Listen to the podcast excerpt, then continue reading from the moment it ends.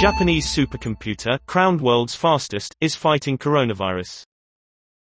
The newly crowned Fugaku system is analyzing droplet spread in offices and public transport.